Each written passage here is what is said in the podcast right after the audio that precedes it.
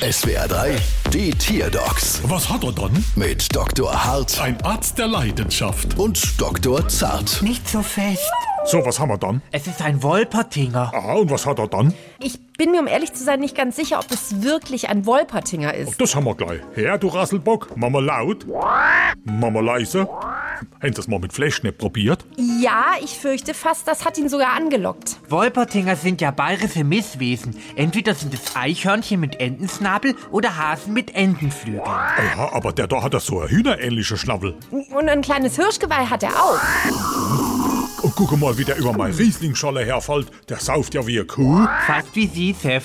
Vorsicht, noch so Ding Augering. Ich hab's. Das ist gar kein Wolpertinger, das ist ein Elvetritz. Ah ja klar, der Elvetritsch. Der Kobold kann nur ein Elvetritsch sein. Elvetritsche sind doch eigentlich reine Fabelwesen, oder? Ah klar, deswegen kriegst du ja jetzt auch eine fabelhafte Rechnung. Oh, der kleine Kobold frisst die Rechnung. Gut so. Ja, was macht er dann? Schauen Sie, Elvetritschen hat bisher noch kein Mensch vorher zu Gesicht bekommen. Die existieren praktisch gar nicht. Ja, und die Rechnung?